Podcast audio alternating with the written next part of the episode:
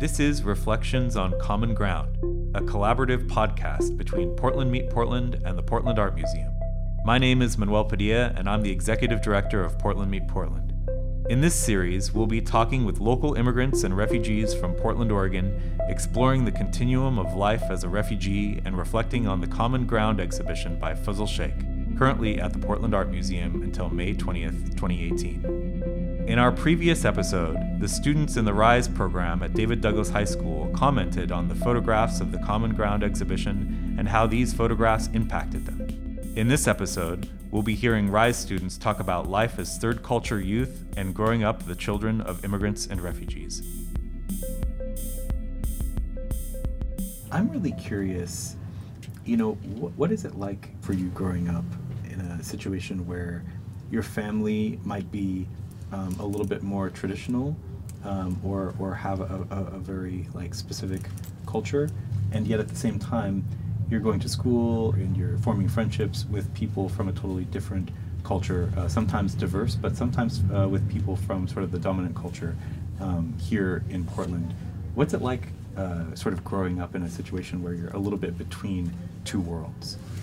I feel like I'm one of the luckiest girl on earth because my parents don't really care if I talk to a white guy or something. So, but I feel like my community is more they really pressure me a lot. I remember one day I didn't know I went to Joe Biden's with RISE, and I actually came late. It was raining, and then there was this woman who was standing there, and she saw me, and I had my backpack at that time, and then she was like, "Where are you from?" So it was raining. I didn't really have get a chance to explain to her where I was from, and then I was like, "Oh, I'm from school."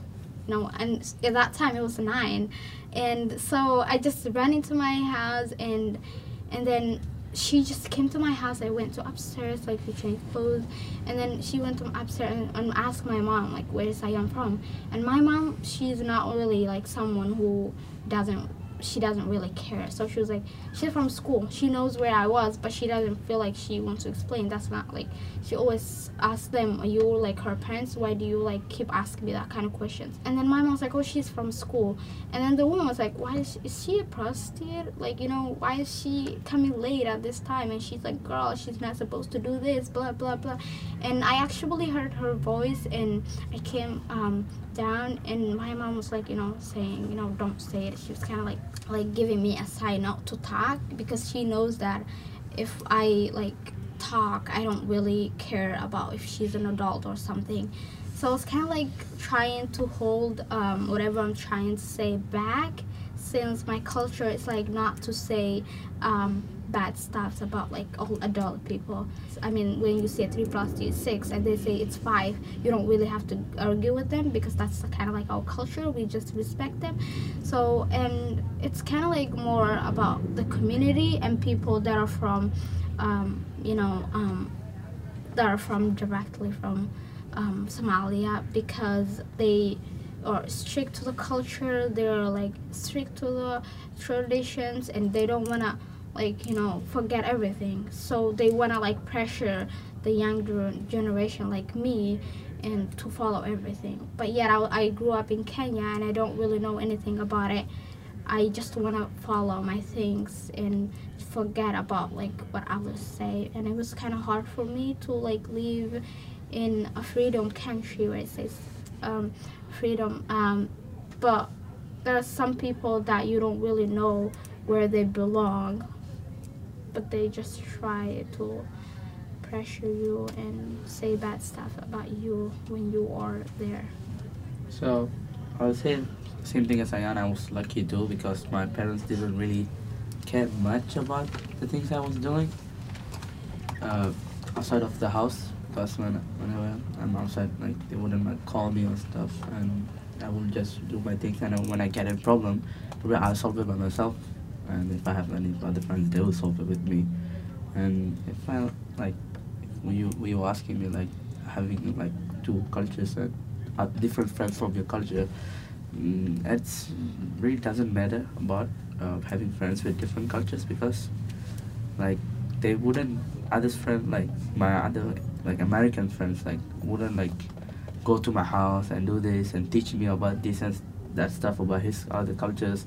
They wouldn't really do that, so my parents wouldn't like really care about it because they know that I know about our own culture, so they wouldn't like stop me from going out or somewhere. So probably yeah, they really just don't care about me because they know that I'm educated enough to know what I'm doing, so they really wouldn't stop me from doing anything else I want to do. So actually in my culture, my whole culture, the girl's supposed to be at home like around 5 or 6, but for my mom, she don't really care what time I got home or where I have been, because she believed that like the more control you take from the kids is like the most dangerous thing they do in their life. So she gave me the opportunity to be like whatever I wanted and do what like everything I wanted, but just like to just take care of myself, you know.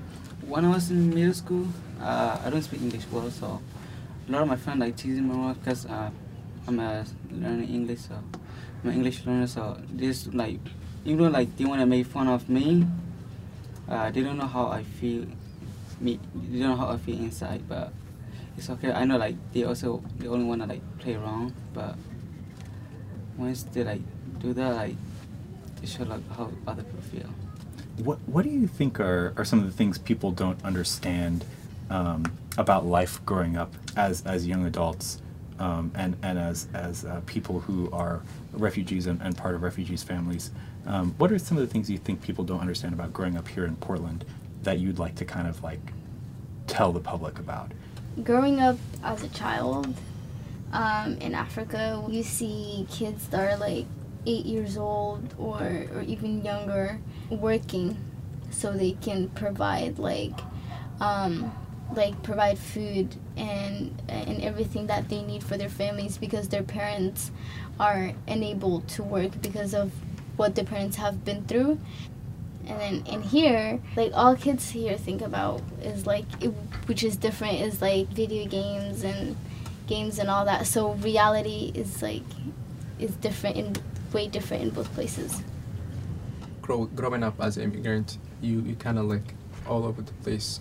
You don't have a home or a place to call a home.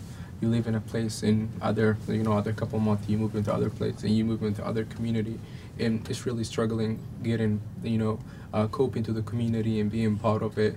And once you like cope to the community and become a part of it, and now you have to move to a new community and new people, and it's really difficult. And as a kid, you only think about like tomorrow and like how am I gonna survive from the day and how am I gonna get tomorrow. There's not futures. There's not like what I'm gonna do or where I'm gonna be. It's only about surviving the day. So the difference is in there and my older country. So it's like you wanna find a place, for me, my situation, find a place to call home and like to fit in the place, and like You every day you survive, you think about, oh, what is my future going to be like, and what is the future is holding for me. But and here I feel like it's more like very much stable. Like if you had a goal and if you want to work for it and depends on your interest, you can make it happen.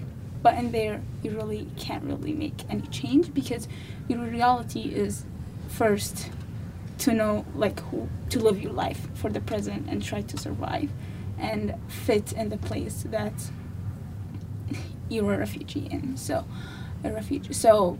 in here you kind of have everything set up for you. You just have to find the tool to make it happen, but in there you don't have the tool to make anything happen. Well, yeah, to me, I actually personally experienced a lot. Well, actually, if someone actually says something about my appearance or like the way I look, I don't really care.